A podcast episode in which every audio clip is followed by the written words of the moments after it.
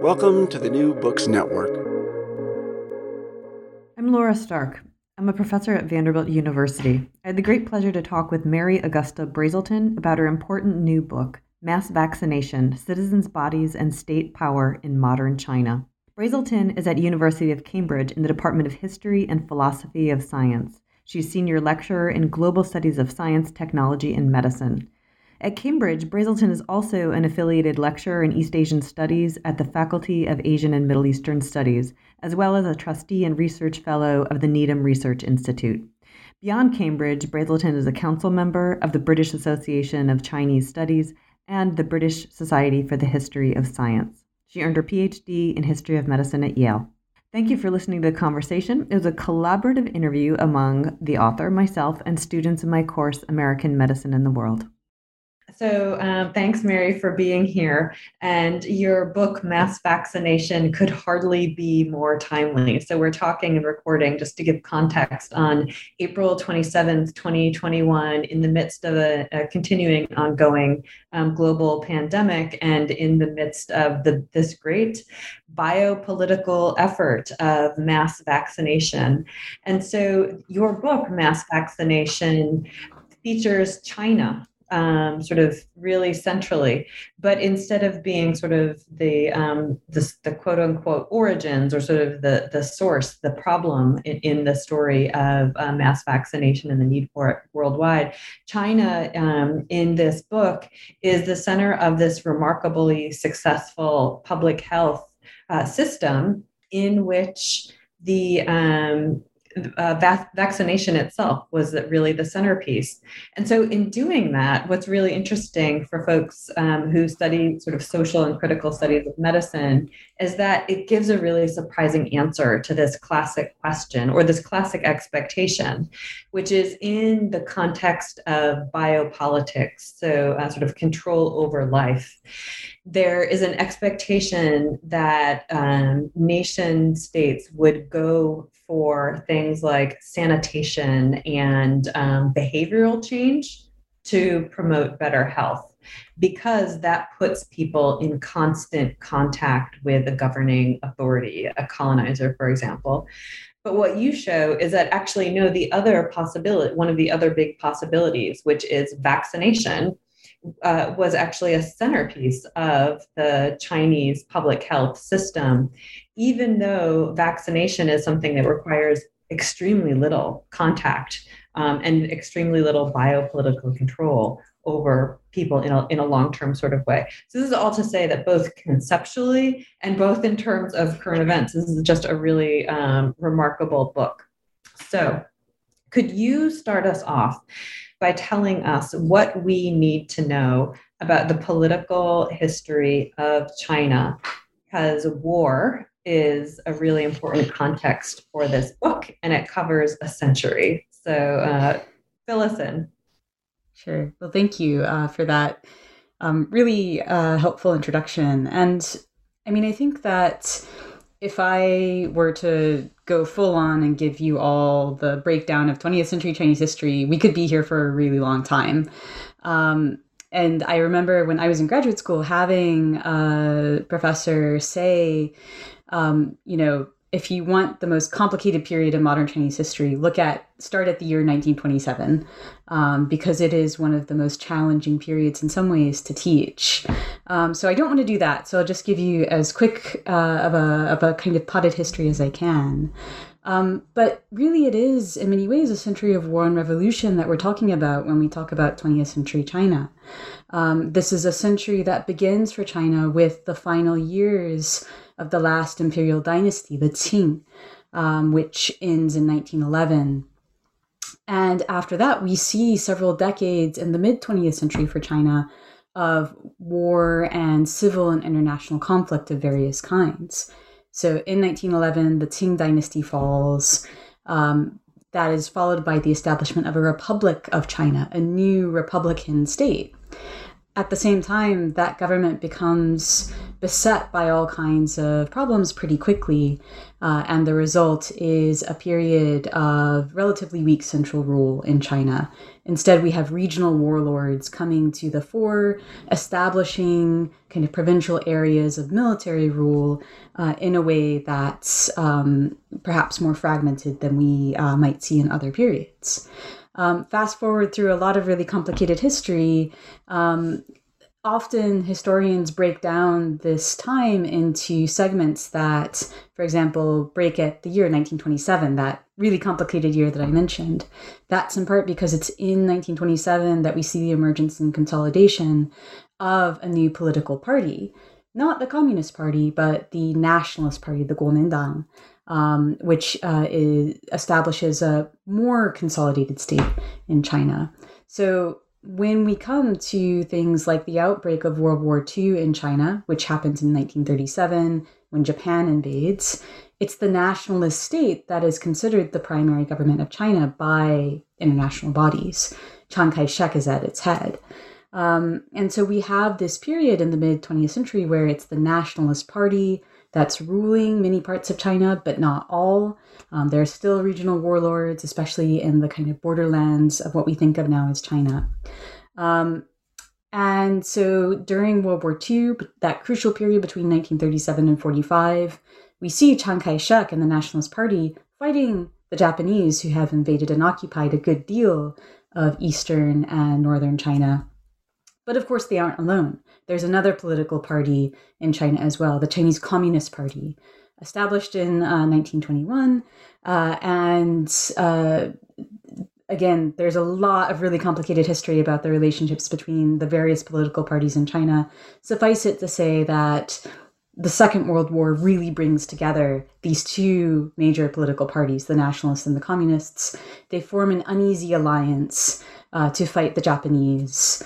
Um, that immediately dissolves after nineteen forty-five uh, when the Japanese withdraw.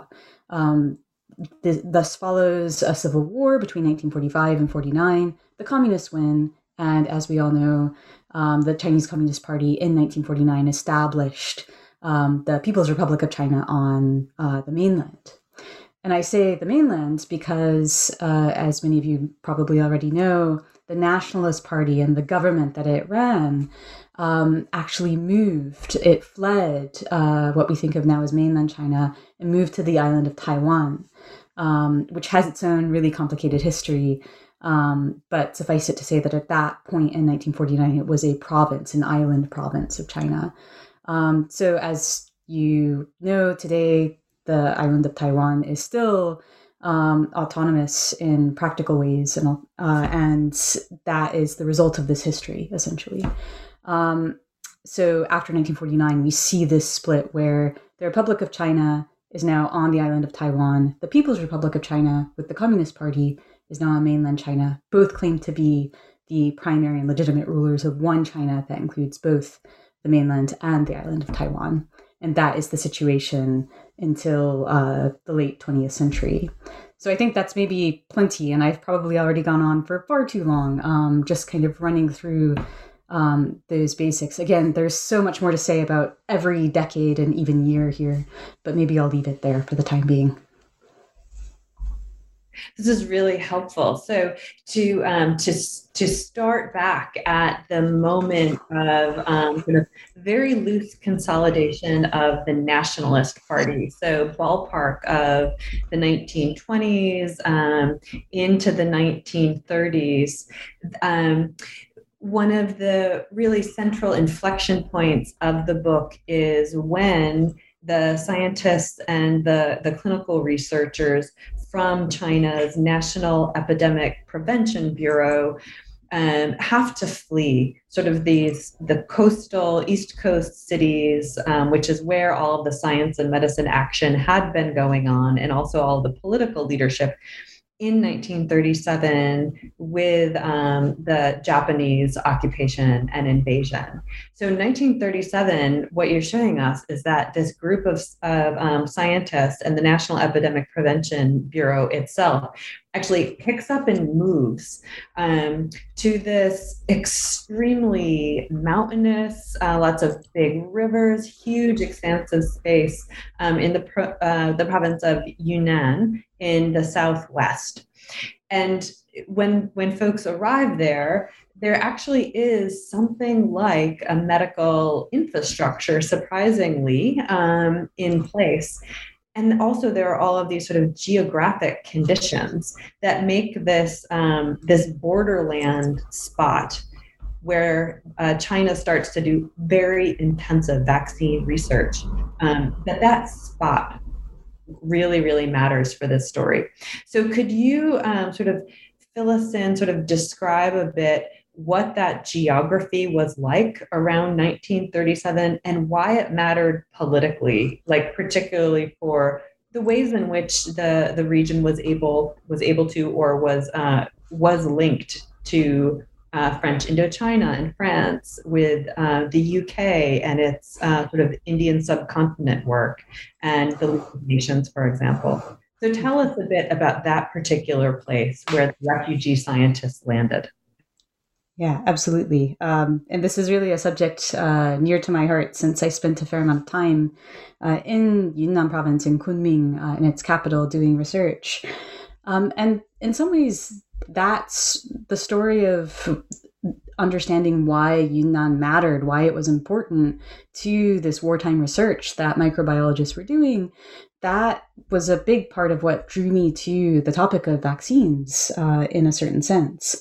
So, Uh, as as as we were just saying, we have this um, we have a central state, right, in the nineteen twenties and nineteen thirties, um, even uh, after the Nationalist Party consolidates power, and yet that central state still doesn't necessarily have a ton of um, control over uh, more borderland areas, and certainly the Southwest would count as a kind of borderland. Uh, for what we think of sometimes as China proper. Um, so the areas where we have those big eastern coastal cities, for example, uh, in central and eastern China. So Southwest China had been a kind of borderland for a long time. And with that, it had a certain kind of history um, that was present in the minds of a lot of the researchers who would have come uh, to Kunming and Yunnan province in nineteen thirty-seven when the war broke out. Um, so they would have thought of it as a kind of hinterland, really. Um, and the term in Chinese for this area was actually the Da Hou Fan, the Great Rear, if you translate it literally.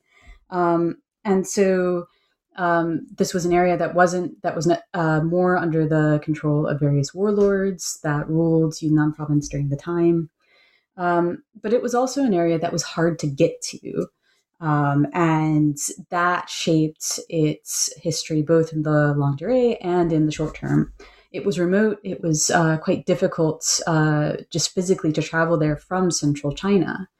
Um, by contrast, it was easier in some ways to get to Yunnan, to this area, um, from the south, from French, what was then uh, in the nineteenth and early twentieth centuries, French Indochina, especially after the French been, uh, built railways up into that area, um, because they were quite interested in establishing a sphere of colonial influence in that part of China. Um, so we see then this kind of rather relatively remote region um, developing connections in all kinds of ways to other parts of Southeast Asia um, that are in some ways more, more proximal, more Um, significant than the relationship to the Republic of China in the nineteen twenties and thirties. Um, and so some of these connections don't have very much to do with colonial powers at all, um, because there is a long tradition of ethnic diversity in this part of China, in Yunnan province. Yunnan remains the uh, single most ethnically diverse province in China, um, with a variety of different peoples who are formally classified as minority peoples within China, um, even today. Many of those peoples have connections to other Southeast Asian peoples in terms of culture, language, economic networks. And this was the case in the early and mid twentieth century as well. Um, And as Laura mentioned, um, at the same time, one of the things that we do see if we look at the history of medicine in this part of the world in the early twentieth century, thinking about precursors to what happened during uh, the Second World War, uh, we do see uh, colonial governments making inroads and getting interested in this part of China. So we see physicians coming up from French Indochina, establishing clinical outposts and medical uh, posts in a number of cities. We also see British physicians Uh, moving in from uh, Burma, which is which it's called at the time, which is controlled by the British. We see uh, British physicians also coming in through what was called the Imperial Maritime Customs Service. Um, I don't want to get too uh, far down a rabbit hole with the Imperial Maritime Customs Service. Um, if you've read the book, you have a sense um, of what it might have included, but it was essentially a bureaucratic structure set up largely by uh, Britain, Um, dealing with customs duties and tax duties after the Opium Wars. Um, but one of the tasks that the Customs Service took on was sending physicians to different parts of China um, to make medical reports. And so what that means is that for sources on the history of medicine in this area during the early twentieth century, colonial medical reports become quite significant. We see through these reports efforts to establish medical infrastructures in Yunnan province in different ways that typically involve things like establishing Jennerian vaccination against smallpox, along with other kinds of medical infrastructure, building hospitals, offering medical services, that kind of thing. Um, and medicine was important in this particular region uh, because of longstanding concerns by uh, local Chinese people, um, as much as anyone else, about the unhealthy qualities of the environment in Yunnan and in southern China more generally. Um, there were uh, concerns, essentially, that uh, things like fevers, what we now know as malaria, but which at the time locally would have been known as uh, jiangqi, um, that uh, these uh, that there were unhealthy areas in Yunnan, that it was an area conducive to disease. This was a very long-standing, quite general conception, as I've said, about South China in late the late imperial, imperial time. Um, and in Yunnan in particular, there were lots of concerns about disease that lasted into the twentieth century, um, into uh, the period when we see this move to the southwest in the nineteen thirties. Of course, at, by that point, these concerns, these fears were couched in terms of Western biomedicine as much as jiangqi, or Chinese medical terms for disease. Um, so in nineteen thirty-seven, when we see researchers and students and administrators moving to Southwest China, we see them being concerned about things like trachoma, um, typhoid fever, cholera, plague, smallpox, all of these things which were considered to be endemic to Yunnan in particular because of its subtropical environment. Um, and so because of that, we see all kinds of concerns with disease. Um, so I talked a bit about geography and how that shapes kind of political connections, and I've talked a bit about the various politics of the region. Um, I don't want to go on for, for terribly long, so maybe I'll pause there. Yeah, no, this is this is really fascinating and very, very important um, because it's showing us how this idiosyncratic um, decision uh, of China under the nationalist um, government under Ch- Chiang Kai-shek to go to the Southwest province and how um, province and how the conditions on the ground there, the geography, the particular health needs, um, and the history of other imperial um, powers, France, the U K, League of Nations, having this distinctive access to this area or all coming together in this area actually shaped the uh, the form of response that the national government took because of this weird fact that the National Epidemic Prevention Board happened to be there. So folks in this national um, this national bureau were having to also deal with the situations right outside their door, which were not sort of, for example, in Shanghai or something like that. They were in uh, Kunming. Um, So it's a, it's a remarkable story um, that takes us through sort of the nineteen thirties or so. And um, war is really a central context for the entire, the entire book. And so here I'm actually going to hand it over to Harrison for his group's question. All right. Hi, Doctor Brazelton.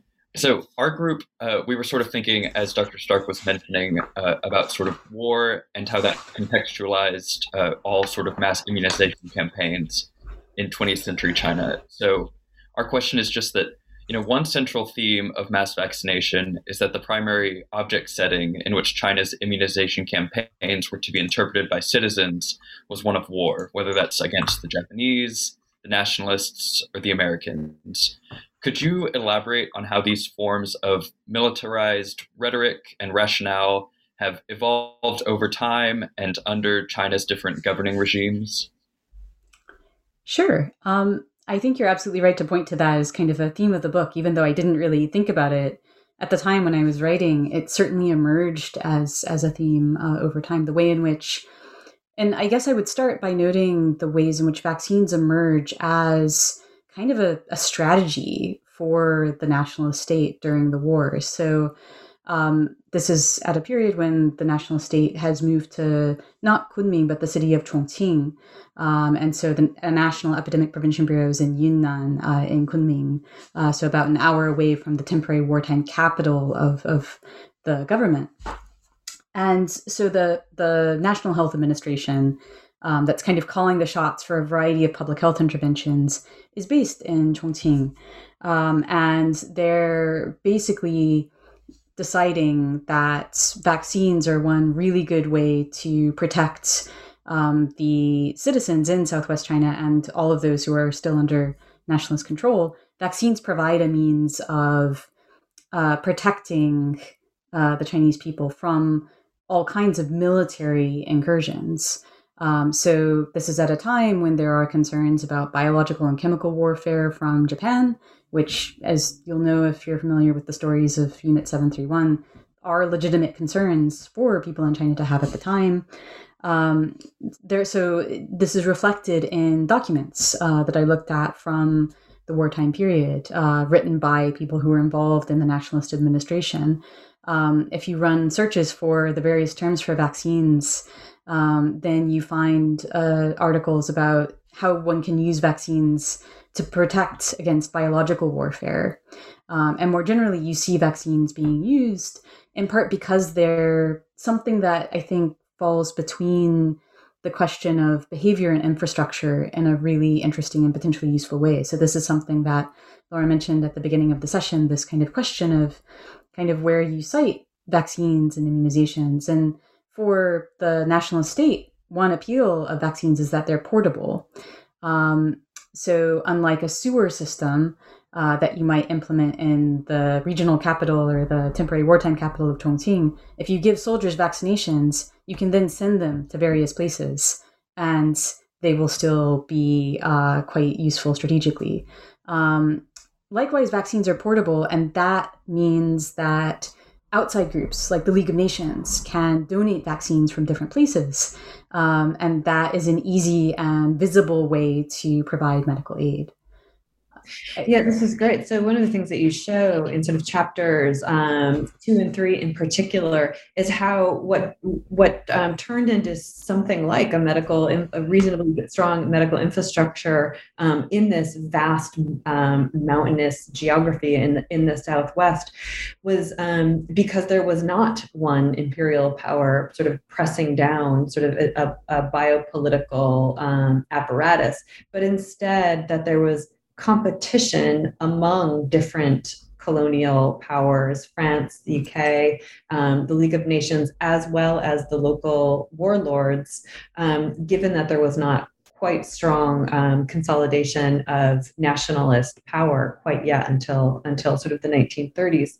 Um, and you also write uh, really well about um, how Jennerian methods were were were known, were practiced in the area before sort of the nineteen thirties. Um, because of these um, other influences and connections, and uh, sort of using the language from Jim Secord and, and other scholars of circulation and, and how materials circulate in history of science and medicine. Um, and that when the sort of the local populations Uh, chose not to get vac- uh, vaccinated, um, they they were engaging in what you call a calculation of risk.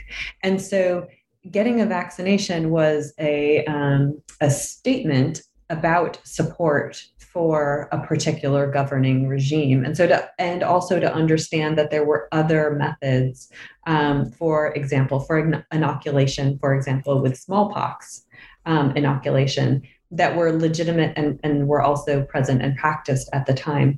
So on, on this um, really important story of how it wasn't a, a seamless um, introduction of Jennerian methods, not because of, of any sort of um, wrong-headed uh, thinking, but because it, uh, the local population understood it as first a political decision, and also a decision in which there was another viable op- alternative in many cases, which was some other form of inoculation. So sort of picking up this um, this theme of, of traditional health practices, I'm going to hand it over to Amanda. Hi, hello. Um, so my art group's question was that a big part of the book focused on the mass vaccination practices in China and how the government provided the Chinese population with newer health methods. Um, and then although these some of these health methods were implemented, we were wondering, Um, is the Chinese government still trying to implement these newer health methods in other rural areas, um, or has have they become lost causes? And then if so, how does this help to define the biopolitical um, environment of China right now? Yeah, that's a really wonderful question. And I think it's something that entails thinking about contemporary China, maybe how the recent past has also influenced some of these issues. Um, so in terms of thinking about, for example, differences between what we might consider Western biomedicine and uh, Chinese medical traditions that were present uh, in different ways before the introduction of maybe things like Jennerian vaccination a long time ago. Um, one thing to note about the P R C government is the way in which it early on established a policy of combining Uh, Chinese and Western medicine, right? This is one of the health policies that it starts promulgating from uh, about nineteen fifty going forward. Um, and so what that means is that technically for a long time in the early P R C, there is a formal policy that um, doctors of Western medicine learn from those uh, who practice Chinese medicine and vice versa. Now, this is a very, very general policy, and it works out in very different ways in specific local communities um, in different ways. Um, but uh, the in general, it's kind of thought that the policy's aim, at least, was to get practitioners of Chinese medicine to learn a bit more Western uh, biomedicine rather than the other way around. Um, but how, whatever the original intent was, um, I think one thing that we can see is that the result has been a really robust um, kind of survival of and maintenance of Uh, really rich medical pluralism in China today. Um, now, what that looks like in rural as opposed to urban areas probably escapes the, the scope of our of our conversation um, today. But I think one thing that's probably um, one thing that I think is interesting about this question is the way in which it raises issues of kind of what medical infrastructures look like today um, in China, in the countryside as opposed to cities. And there are lots of kind of questions about the extent to which um, rural health infrastructure um, started to experience problems in the nineteen eighties after the so-called uh, socialist period uh, is thought to have come to an end in nineteen seventy-eight. So one narrative that I think is sort of generally um, kind of assumed today, but which really needs a lot more research, um, is the idea that in the nineteen eighties and nineties, we maybe see erosions and the kinds of securities and protections uh, offered in terms of public health to more rural areas. Now, whether that maps onto um, use of Chinese medical traditions or kind of other forms of medical traditions, it's hard to say. And I'm really reluctant to say that those are actually older medical traditions, because I think if there's one thing that uh, Chinese medical history has really shown, um, it's that Chinese medicine and Chinese medical traditions have evolved in all kinds of ways over the course of the twentieth century. So um, I, I wouldn't want to kind of say that all of that is kind of the old style of medicine as opposed to Western biomedicine being a kind of new style. I don't think that's a particularly kind of helpful dichotomy. But I do think, and I say that in part because Chinese medicine also has a really wide diversity of traditions and um, kind of texts and approaches. So it's really hard to generalize. So I'm sorry, that probably sounds like I'm just weaseling my way out of the question, but um, I think it's an important one that is going to entail continued research Um, from anthropologists and sociologists, as well as historians. One of the things we most admired about the book was how it's not a progressivist story in which you have sort of um, sort of a uh, Whiggish triumphant um, story of the, the dominance of uh, a quote unquote bio Western uh, uh, biomedical paradigm, um, but showing how, um, sort of thinking with uh, Ruth Rogowski's idea of hygienic modernity, how there is um, this quite seamless um, uh, connection, or not so much a connection, but there was an, un- an unproblematic, mostly um, layering of the the different Um, entirely legitimate health practices with these different sorts of imperial practices that were coming in. And also that um, the region had already s- helped shape with its communication and circulation of materials and ideas um, over, over centuries. Um, so building on this idea and um, what you show in sort of the later chapters of how um, China under the Communist Party regime was then Um, plugged into the, this new organization, the World Health Organization, after World War Two, and the influence that China had in, for example, um, shaping, though not in its presence, but in the ideology and the ide- ideas that it sent along, the very, very important Alma-Ata um, declaration, for example. So thinking about um, the role of China um, more Uh, internationally as a producer of ideas and health infrastructures. I'm going to hand it over to Troy for Troy's group's question. It looks like Troy is having some technical issues, so we're actually going to move move forward on that. Um, because you had also mentioned uh, Unit seven three one. Um, and this was um, sort of the the the unit of uh, Japanese military that you uh, talk about in the book, which gave um, legitimate concerns of um, biological warfare um, during the Nationalist Party time. And then after the um, the fall of the Nationalist Party and um, bringing in the communist um, Uh, the communist regime starting in the late nineteen forties, there were also concerns about um, American um, biological warfare. And these, this rhetoric um, and they also the legitimate um, concerns and, and accusations were also used to encourage people to get vaccinated. So it was a heroic, patriotic duty to get vaccinated because um, either the Japanese or the Americans were uh, propagating biological warfare. For example, um, poisoning rivers, dropping, dropping um, uh, from aerosol uh, materials out of airplanes um, to make Chinese citizens sick. So on this note, um, I would love to have Lola, um, Chai, I'm sorry, um, I am going to ask Mackenzie. I got myself out of order. Mackenzie, I'd like you to hop in with your question. So mass vaccination was both a health effort and a political effort.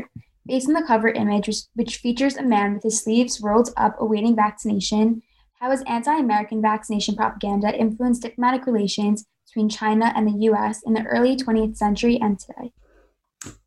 Thank you for that. So yeah, how does anti-American propaganda matter? And I think that it's probably worth pointing out at this point that, as you may have noticed from seeing the image in one of the figures inside the book, uh, the cover image actually cuts off the original um, poster um, with quite a significant part. So I actually um, I can put a link uh, in the chat to what the original poster looks like, um, just to refresh your memories. Um, but, you know, as as you say, the cover image shows this um, extremely uh, macho uh, guy who's getting a vaccine, followed by a range of people who um, kind of cover an interestingly wide demographic range getting getting vaccines.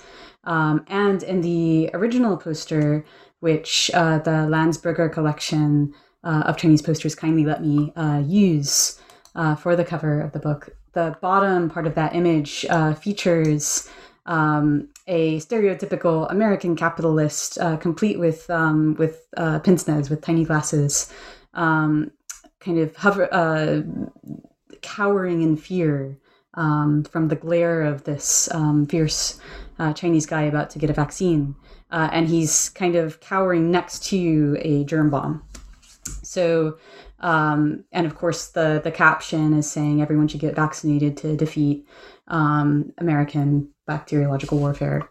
Um, and so anti-American propaganda, you know, in China, we don't necessarily see strong anti-American sentiments uh, before this period, before the early nineteen fifties. Of course, before nineteen forty-nine, um, the Nationalist Party and government had been allies of the U S. The U S had played a role in uh, the war against Japan there in different ways.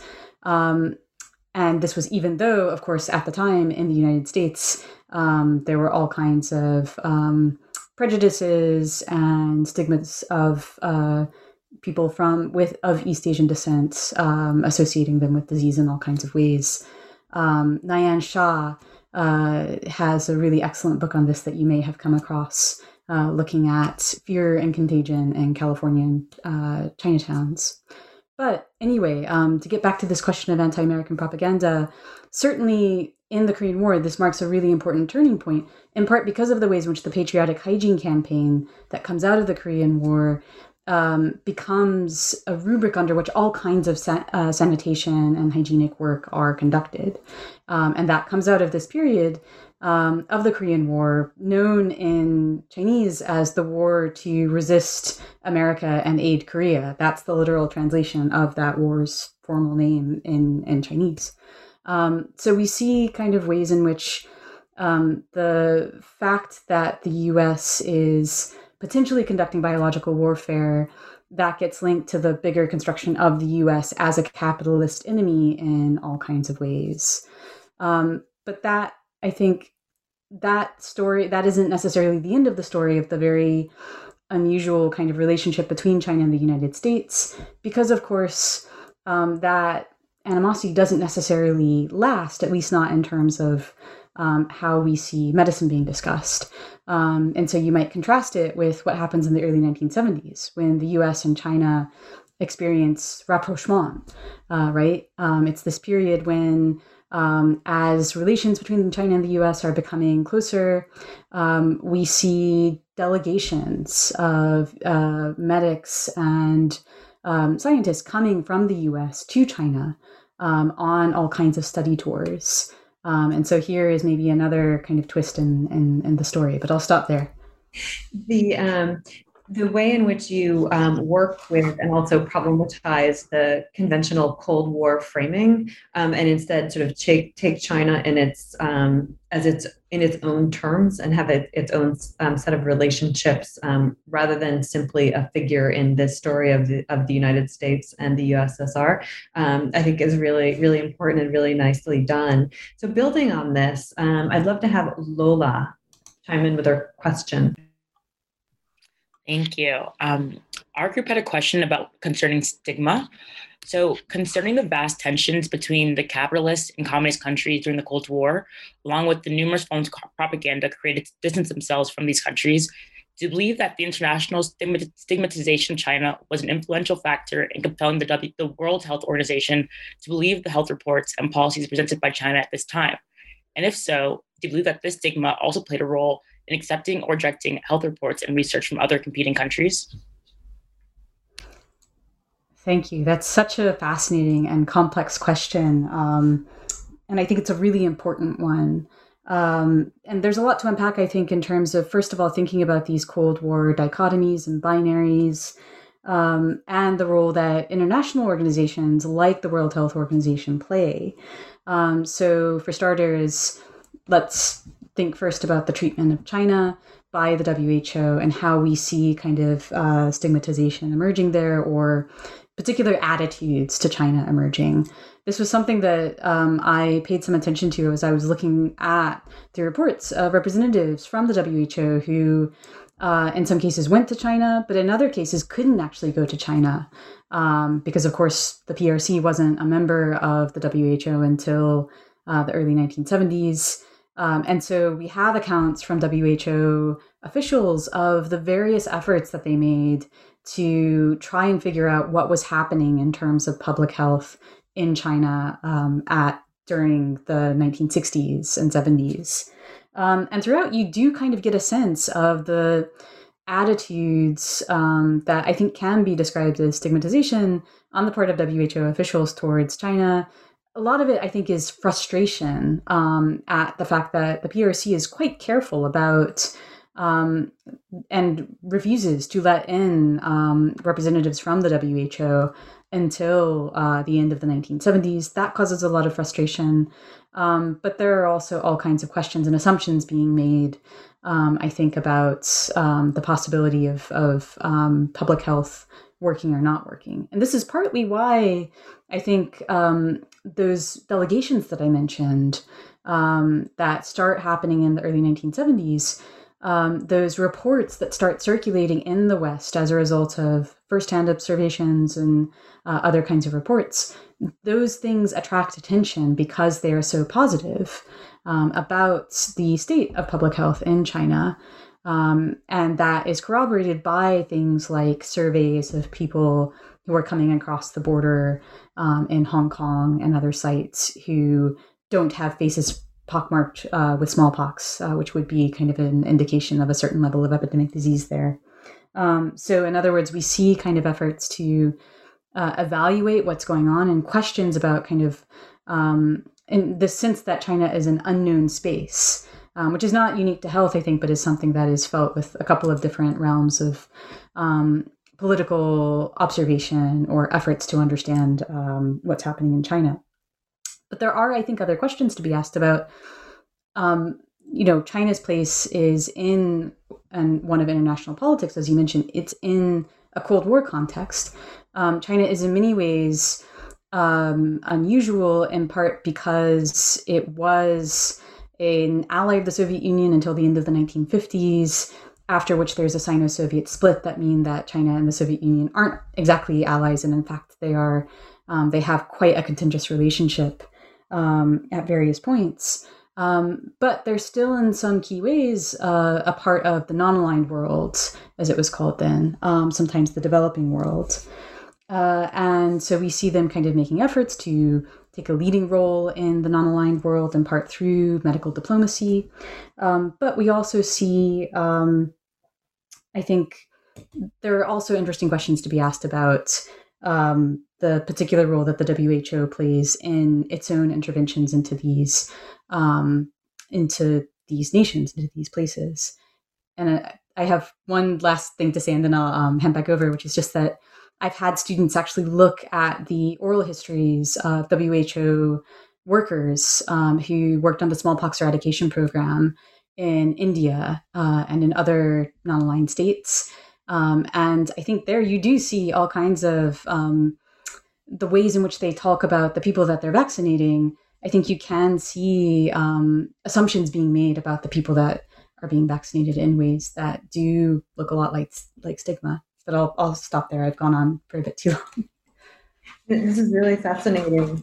So the book it, book um, starts by showing us how the um, the context of the Japanese um, occupation of China in the thirties brought the National Epidemic Prevention Board to Yunnan, and then um, into this um, particular location with a particular configuration of public health and, and public health practices already in place, that then somewhat got um, almost uh, not exactly standardized, but taken to be sort of a precedent for the return back to the capital areas after after the war, um, and soon thereafter the communist um, regime coming in following the national the Nationalist Party um, and Chiang Kai-shek's uh, flee to Taiwan. And so then it's it's in this um, communist party period in which um, China is is then in a particular way plugging into these international health communities with the W H O sort of having influence, although not um, not strong membership, and um, also having its practices uh, spread to other non-aligned countries. And so on the um, sort of the, the effects and the compare and contrast with other non-aligned countries, I'm going to hand it over to Troy now, now that he has returned. Yeah, sorry about my uh, connection issues. Um, so Doctor Brazelton, in your book, uh, you discuss the export of Chinese public health practices uh, to global South nations, particularly in Africa. Um, and one of your main arguments is that the successes um, of these health interventions domestically in China largely depended on the twentieth century history, um, including the Japanese invasion, the retreat of med- medical intellectuals to the hinterlands, the Civil War, and other events very unique to China. Uh, so we were wondering how you would characterize the application of Chinese public health practices in the global South um, with very distinct histories and cultures. Were Chinese health, uh, public health practices like the barefoot doctor model and mass immunization as successful in these foreign contexts Um, that did not experience the same uh, defining historical episodes? That is a really brilliant question. Um, and I think it's um, really telling that um, you're all asking such wonderful questions. It's certainly testament to, um, to your teacher. Um, but I think that, yeah, I think, of course, the answer will necessarily depend on the particular state that you're looking at. And it might be instructive here to think about one case study, which is that of Tanzania. In some ways, it's quite exceptional because it was an area of particularly intensive intervention from China. Um, but uh, the scholar Alicia Altorfer-Ong has done a lot of work on this particular case study. And I think I'm reluctant to say that these interventions were successful or not in a kind of binary way. I think at the time they were presented as being uh, really important and really helpful. But that said, something that I've observed as part of a bigger project that I'm on uh, called Connecting Three Worlds, which is all about looking at the history of medicine in um, the Western world, the socialist uh, world, and the so-called third world. Um, one of the things that's come out of our conversations in that context is the way in which um, people in places like Tanzania or other post-colonial states in Africa in particular, uh, one thing that you see administrators doing is um, working very strategically and uh, intelligently to form strategic alliances that adopt things that are useful from a variety of different partners. So in the case of uh, Tanzania, we see the barefoot doctor model, so this model of a paraprofessional group of health workers um, being adopted and being promoted by Julius Nyerere, uh, in part because it is seen as particularly suitable for the context of the new Tanzanian state. Now, along with that goes rhetoric from China about the ways in which it's offering medical aid, not as an imperialist outsider, but as Um, uh, kind of uh, an equal, from one equal to another. Um, so I don't want to imply that it's kind of divorced from a greater political context. Um, but I think we see kind of selective adaptation uh, and appropriation to the specific context uh, in, in most cases. But again, this is another area where I think there's so much work uh, to be done. And I have colleagues who are beginning to work on Uh, the question of uh, relationships between China and African states, especially in the history of medicine. Um, but I'm really hoping that more people um, take it up because I think it's a really important area to, to research. The project you mentioned is called um, Connecting Three Worlds. Is that it? Yes, that's right. Yeah, it sounds like a um, a great initiative. Really interesting and eager to learn more about that.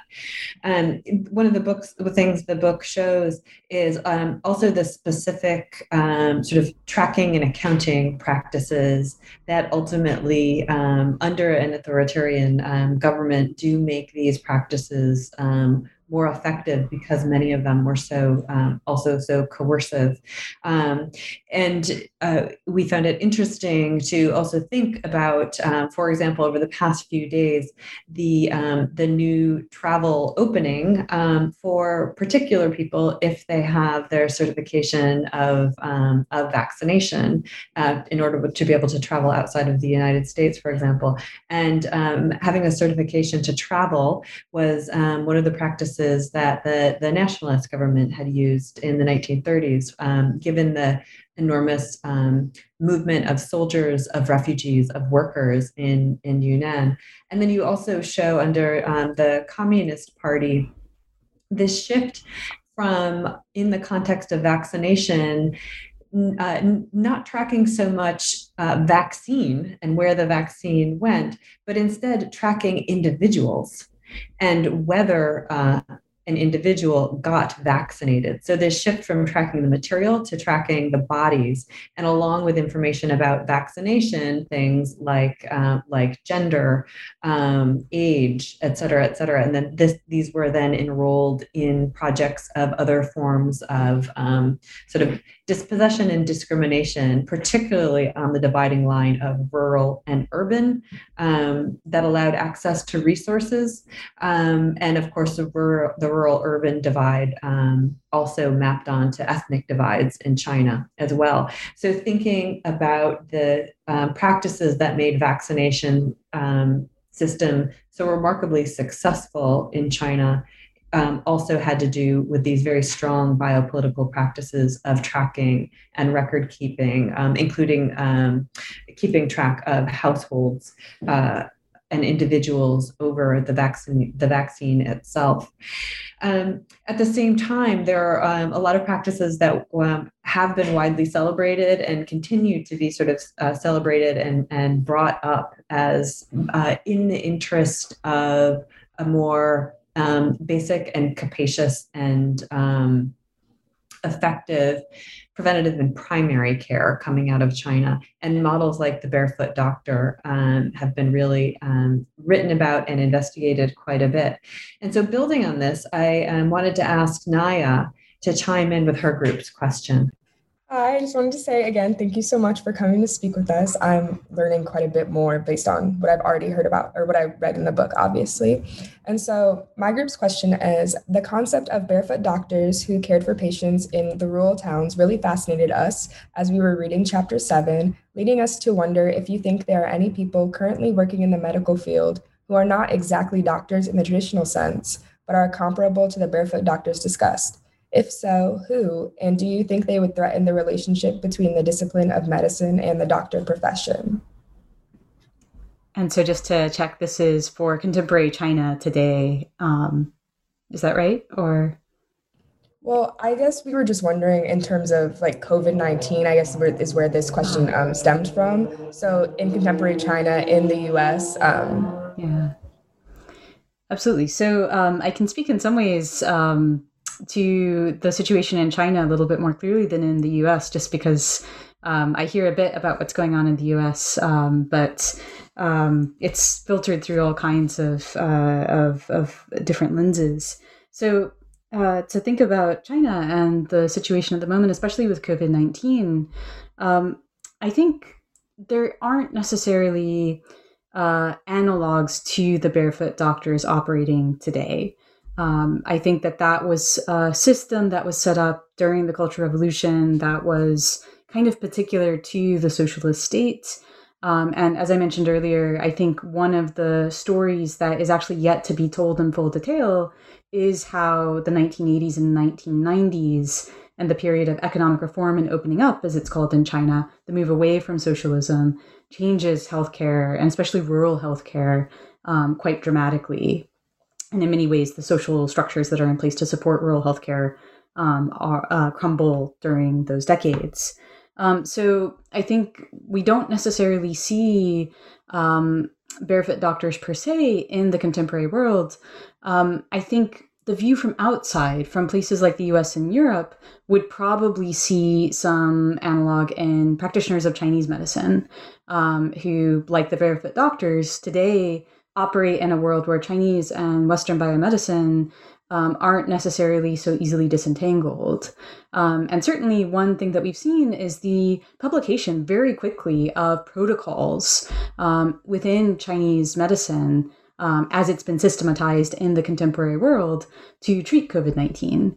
Um, and I saw this even within kind of social media groups that I'm a part of, people talking about kind of different ways in which practitioners of Chinese medicine might treat uh, COVID nineteen, might prevent uh, COVID nineteen in different ways.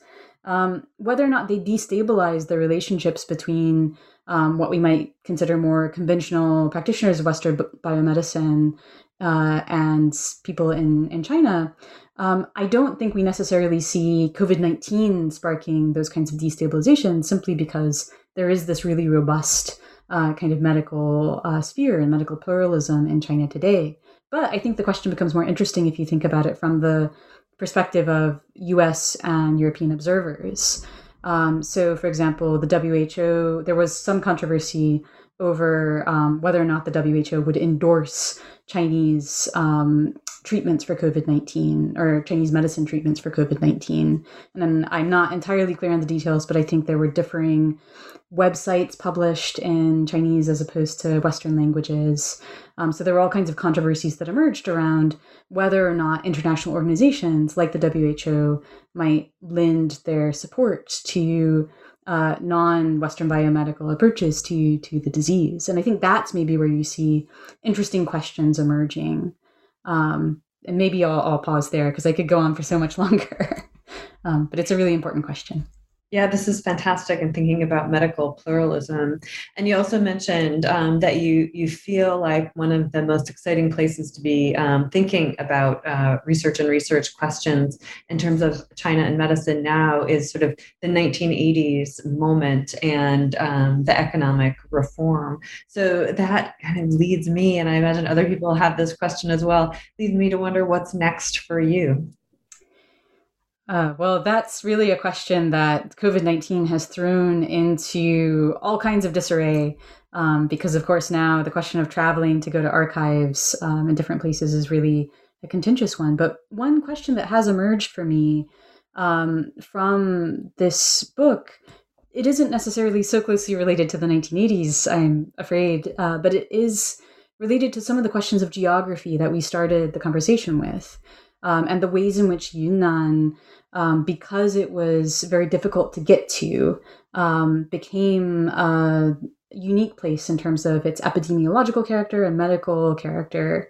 And that, and one kind of phrase that I came across while I was doing the research was the notion that Yunnan was kind of a province that Um, was really transformed by aviation, by the development of new forms of transportation.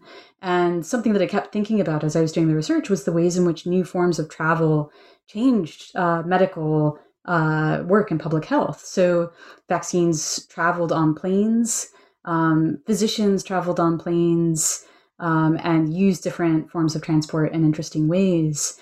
And so I've been thinking more and more about uh, technologies of transportation, Um, and especially aviation and how it emerged in twentieth century China, um, and specifically the role that it plays in the history of science and medicine. So how do scientific and medical disciplines change as a result of new uh, technologies of transportation um, becoming more widespread and becoming established in China? So it's still a question perhaps of infrastructure and of technology, but from a slightly different perspective. That's unbelievably interesting because I feel like these sorts of transportation shifts